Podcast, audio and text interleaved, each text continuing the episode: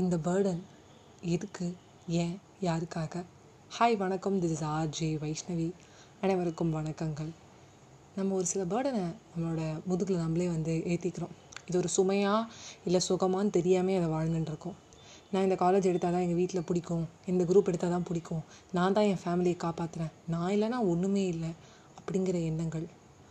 Sometimes நான் இதை பண்ணால் தான் அவங்க சந்தோஷமாக இருப்பாங்க அப்படிங்கிறதுக்காக நம்மளே சில பேருக்காக சந்தோஷமான விஷயங்களை பண்ணுறோம் என்ன? லைட்டாக குழப்பறணும் அப்படின்னு தோணுதா? இல்லைங்க.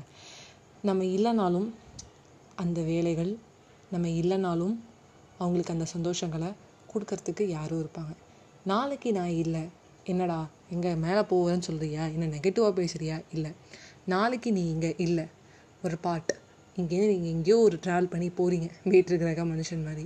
அப்படி இருந்தாலும் அந்த குடும்பத்தை தாங்கிறதுக்கும் அவங்க சாப்பிட்றதுக்கும் அவங்க எடுக்கிற சொல்கிற குரூப்பை எடுக்கிறதுக்கும் இல்லை அவங்க குரூப்பை எடுக்காமையும் எங்கேயோ யாரோ இருக்க தான் போகிறாங்க இந்த சுமையையும் இந்த கவலையும் உன் மனசுலையோ உன் முதுகுலையோ ஏற்றிக்காத இது இன்னொரு வகையாகவும் சொல்லலாம். ஒரு தற்பெருமை நம்மளால தான் நடக்குது அப்படிங்கிற எண்ணம் நம்மளுக்குள்ள ஏதோ ஒரு குழப்பம் மன பாரம் இருக்குது இது இப்படி சொல்லலாம்.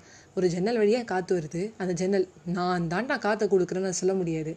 பெரிய வாச கதவே இருக்குது அந்த கதவை திறந்தாலும் காற்று வரும். இல்லை உள்ளுக்குள்ளே இருக்கிற மனுஷன் வெளியில் போய் நின்னாலும் காற்று வரும். அவ்வளோதாங்க நீங்கள் அந்த ஜன்னல்னு நினச்சிட்டு இருக்காதீங்க. ஜன்னலாக இருக்கவும் முடியாது. பாய் பை நண்பர்களே.